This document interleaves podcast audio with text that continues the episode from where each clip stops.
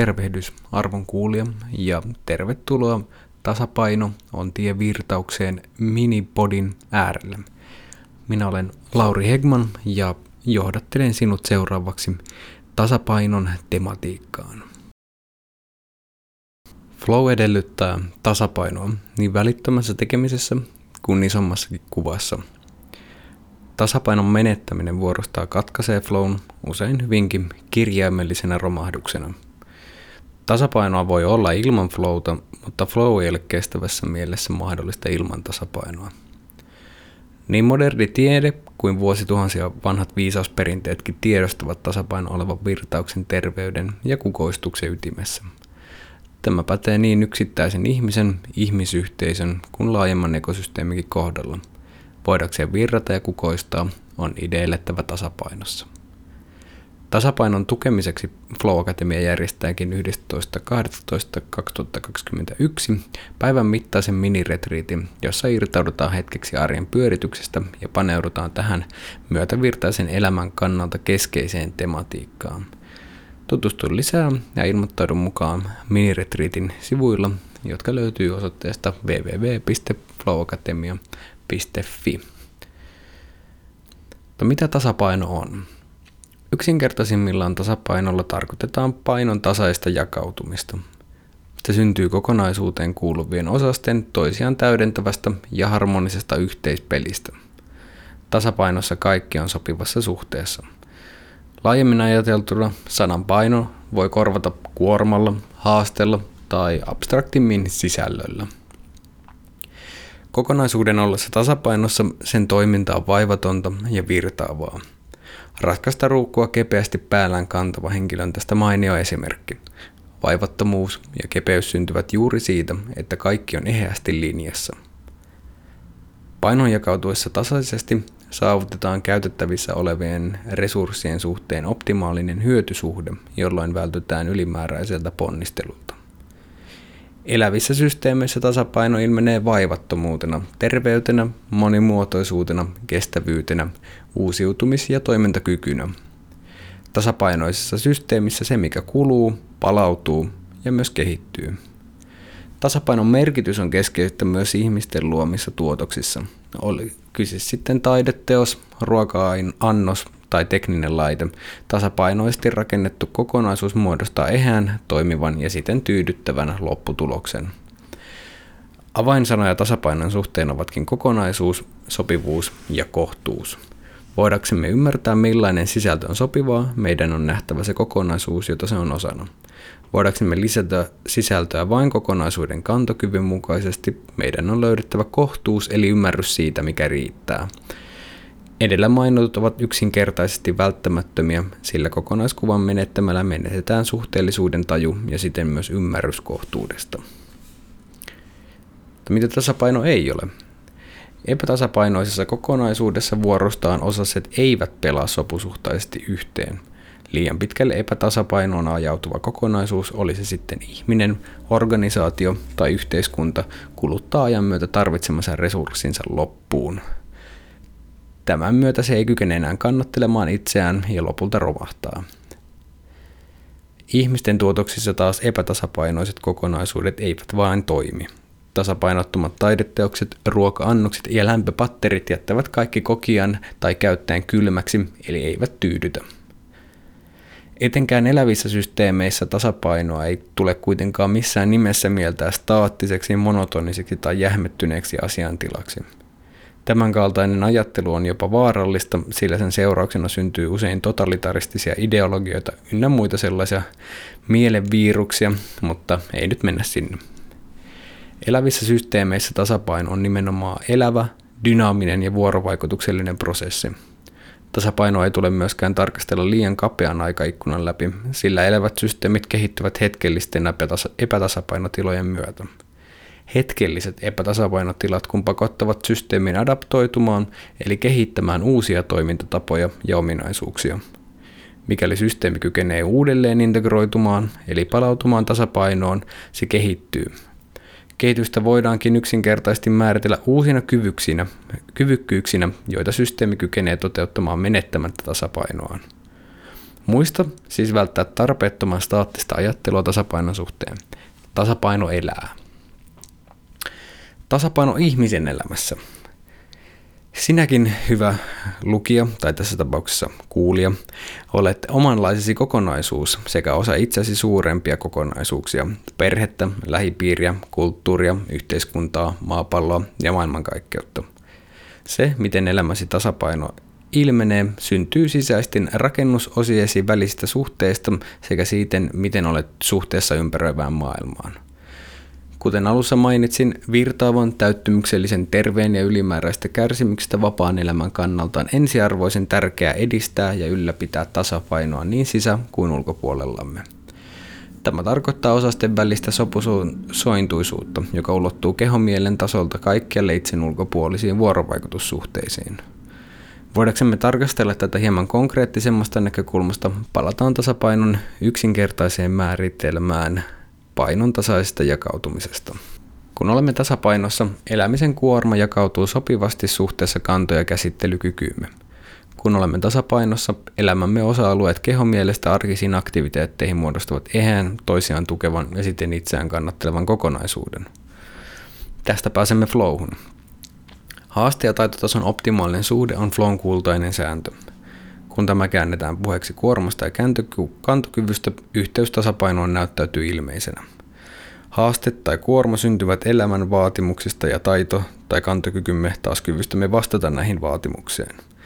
Mikäli haaste ylittää taitomme, ajaudumme ylikuormittavan ahdistuksen puolelle. Pitkittyessään tämä johtaa henkisten ja fyysisten resurssien loppumiseen ja siten romahdukseen.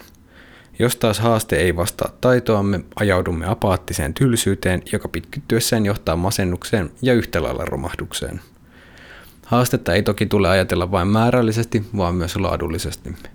Yli- tai alikuormituksen taustalla ei aina ole sopimaton määrä haastetta, vaan pikemminkin vääränlainen haaste.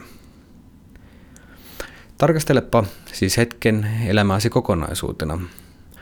Mikä on intuitiivinen arviosi Tuntuuko haastattelevan liikaa suhteessa taitoihin tai päinvastoin? Miten tämä näyttäytyy eri osa-alueilla? Löytyykö elämästä sopivassa suhteessa kuormaa ja siitä palautumista? Tarkkaile myös haasteen laatua, eli esimerkiksi sitä, miten merkitykselliseltä erilaiset haasteet ja sisällöt tuntuvat. Missä määrin voit säätää haastetta?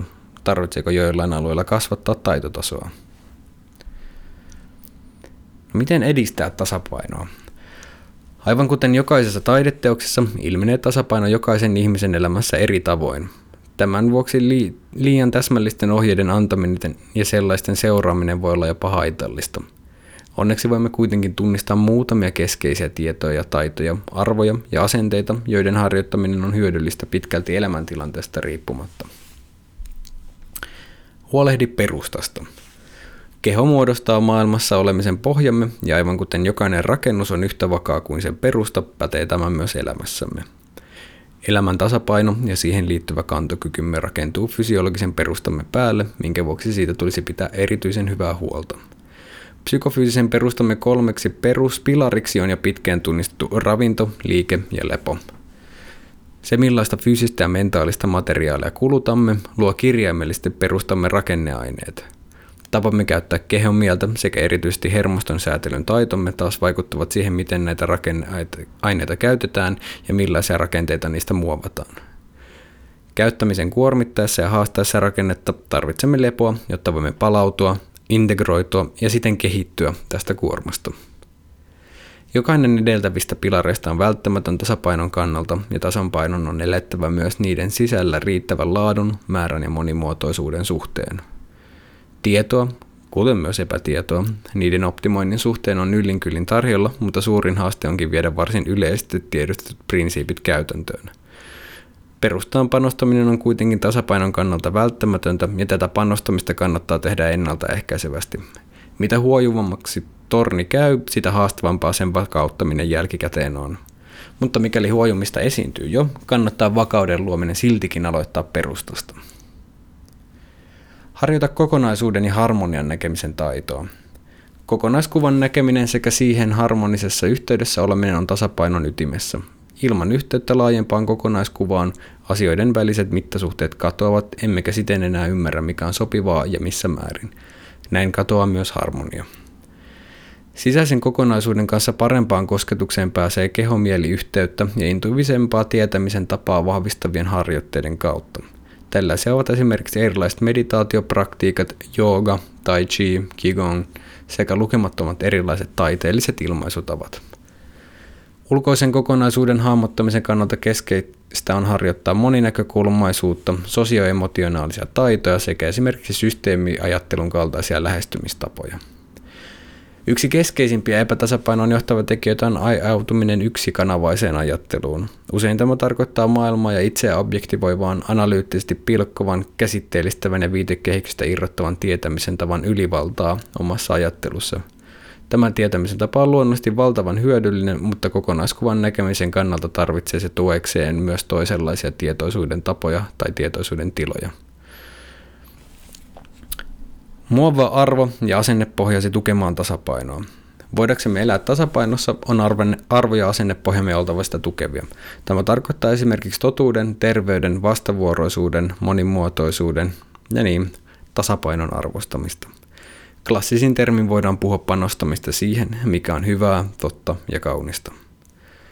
Käytännössä se ilmenee valintoina, joissa edeltäviin panostaminen nähdään arvokkaampana kuin esimerkiksi liiallinen mukavuuden halu, ulkoinen menestys, kapeakatseinen oman edun tavoittelu tai tietynlaisen minäkuvan ylläpitäminen. Arvot, se minkä koemme merkityksellisesti, ovat lopulta kaiken toimintamme ytimessä. Toistuva ajautuminen epätasapainoon on usein selvä viesti siitä, että olisi syytä tarkastella tarkemmin omaa arvopohjaa, eli sitä, minkä kokee aidosti olennaiseksi. Opettele kuuntelemaan ja olemaan läsnä. Se, mikä kulloinkin on sopivaa, riippuu kontekstista. Tämä luonnollisesti vaatii tietoisuutta vallitsevasta kontekstista. Konteksti voidaan nähdä vain olemalla sille läsnä. Mikäli emme ole läsnä, emme ole tässä, emmekä siten voi olla tietoisia siitä, missä mennään. Läsnäolo onkin tärkein tasapainoaistimme, sillä ilman sitä emme yksinkertaisesti osaa suhteuttaa toimintaamme. Ilman tilansa aistimista nuorella kävelijä ei voi tietää, mihin suuntaan kallistaa vai kallistaako lainkaan. Läsnäolo on hetken kuuntelua, avautumista sille mitä on. Opettelemalla kuuntelemaan itsemme, muita ihmisiä ja ympäristöämme tässä hetkessä voimme ymmärtää mitä kulloinkin tarvitaan. Yksi varmimpia tapoja ajautua epätasapainoon syntyy kuuroudesta niin sisä- kuin ulkopuolella eläville tarpeille. Tasapaino vaatii täsmällistä vastaamista tarpeeseen, mikä vaatii ensin tarpeen tunnistamista. Sense making before decision making josta päästäänkin seuraavaan, eli täytä tarpeet sopivalla määrällä ja laadulla. Tarpeiden tunnistamisen myötä ne on kyettävä täyttämään sopivalla määrällä ja laadulla. Kuten eri muotoisia aukkoja sisältävässä lasten laatikossa vaativat eri tarpeet erilaista täytettä. Epätasapaino syntyy pyrkiessämme täyttämään tarpeitamme asioilla, jotka ovat sopimattomia, eli eivät ole kohdallisia määrältään tai laadultaan. Kun tarve kohdataan riittävällä laadulla ja määrällä, tulemme kylläisyksi ja tarve katoaa. Kovin usein niin fyysisen, mentaalisen kuin henkisenkin ravinnon suhteen laatu on kuitenkin korvattu määrällä, ravinteikkuus nopealla stimulaatiolla ja erityisesti henkisen ravinnon suhteen täysin väärän kategorian täytteellä. Tyytymättömyyden, epäkylläisyyden ja riittämättömyyden kokemukset viestivätkin kaikki epätasapainosta. Kulttuurinen tragediamme on se, että vaikka meillä olisi piilevä ymmärrys täyttämättömästä tarpeesta, meiltä puuttuvat usein keinoja tuki sen täyttämiseen. Erityisesti tämä korostuu henkisten tarpeiden, eli tarpeen olla syvemmässä yhteydessä sekä itseen että sen ylittävään, täyttämisellä materiaalisin keinoin. Henkisten tarpeiden täyttämättömyys ilmenee jatkuvana janona, joka ei yrityksestä huolimatta sammu materiaalisen, materiaalin, statuksen tai ulkoisten saavutusten avulla. Henkisempi puolemme tarvitsee panostamista niin sanottuun primääriravintoon, eli siihen, joka syntyy syvässä vuorovaikutuksessa ympäristön kanssa. Niin meditaatio, luonto, syvempi yhdessäolo kuin flow tuottavat aktiviteetitkin ovat mitä oivallisimpia primääriravinnon lähteitä. Muista kohtuus kaikessa, myös kohtuudessa. Täydellinen taideteos on tasapainossa, eikä siihen voi lisätä eikä siitä poistaa mitään rikkomatta sen eheyttä. Toisin kuin usein ajatellaan, kohtuus ei ole niukkuutta. Se on kykyä ja halua sanoa, tämä riittää. Kohtuuden kultainen sääntö on minimum effective dose, pyrkimys pienimpään riittävään annokseen, eli siis ei siis ali tai yli, vaan juuri sen verran, mikä tuottaa toivotun tuloksen. Minimum effective dosein löytäminen vaatii kylläisyyspisteen, eli pisteen, jossa lisätty syötä ei enää optimaalisesti kasvata tulosta, taitavaa tunnistamista ja siinä pitäytymistä. Näin voimme minimoida resurssien hukkumisen ylimääräiseen tarpeettomaan turhuuteen. Mitä kohtuullisemmin elämme, sitä enemmän meille vapautuu käytettäväksi niin aikaa, tilaa, energiaa, huomiota kuin ihan rahaakin. Kohtuus on tie niin henkiseen kuin fyysiseen rikkauteen. Tarkastele siis mikä riittää, kaikilla elämäsi osa-alueilla. Missä on ylimääräistä, mistä voi leikata, mistä voi luopua. Ja toki harvoina valittuina hetkinä voi olla kohtuuton ja upottaa itsensä täysin yltäkylläisyyteen – Pääsääntöisesti kohtuuden kautta nämä hetket maistumat vain tuplasti paremmalta, ja yleensyönnin jälkeen on vuorostaan varsin nautinnollista palata kohtuuteen. Ja lopuksi, luonnollisestikaan yksittäinen blogikirjoitus ei voi kuin raapaista pintaa tämän vuosituhansia tutkimuskohteena olleen teeman kohdalla – Toivottavasti se on kuitenkin vähintään herättänyt ajatuksia tasapainon merkityksellisyydestä sekä tarjonnut yleistason reflektiopintoja oman elämän tarkasteluun. Tiivistetään vielä aikaisempi sanoma. Huolehdi psykofyysisestä perustastasi ravinnon, levon, liikkeen ja taivutavan hermoston säätelyn avulla.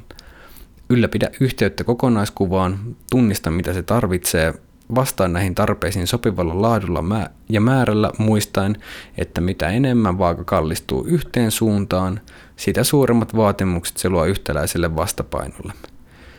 Ja kun riittävä saavutetaan, muista kohtuus ja anna sen olla. Elämä on jatkuvaa tasapainoilua, eivätkä horjuttavat tekijät sisä- ja ulkopuolemme ole heti loppumaan päin. Panostamalla tasapainon kannalta olennaisiin arvoihin, asenteisiin, tietoihin ja taitoihin voimme kuitenkin merkittävästi kasvattaa kykyämme löytää, pysyä ja palautua virtaukseen. Ja vaikka edeltävässä tasapaino on tarkastettu ensisijaisesti yksilön näkökulmassa, on erittäin tärkeää muistaa, että vaikka tasapainoinen elämä alkaa oman tontin hoitamisesta, ei se pääty siihen. Erinomaisen tasapainosta jatkoa sinulle, missä ikinä tämän kuuletkaan. Ja hei, heräsikö kiinnostus syvemmälle upotukselle tasapainon teemaa? Haluaisitko oppia viemään tasapainon kannalta olennaisia asioita käytäntöön? Kaipaatko yhteisoppimisen tukea? Mikäli teema resonoi, lähde mukaan 11.12.2021 järjestettävälle Flow-elämässä miniretriitille. Tutustu lisää ja ilmoittaudu mukaan miniretriitin sivuilla, jotka löytyy tosiaan osoitteesta www.flow-akatemia.fi. Kiitos.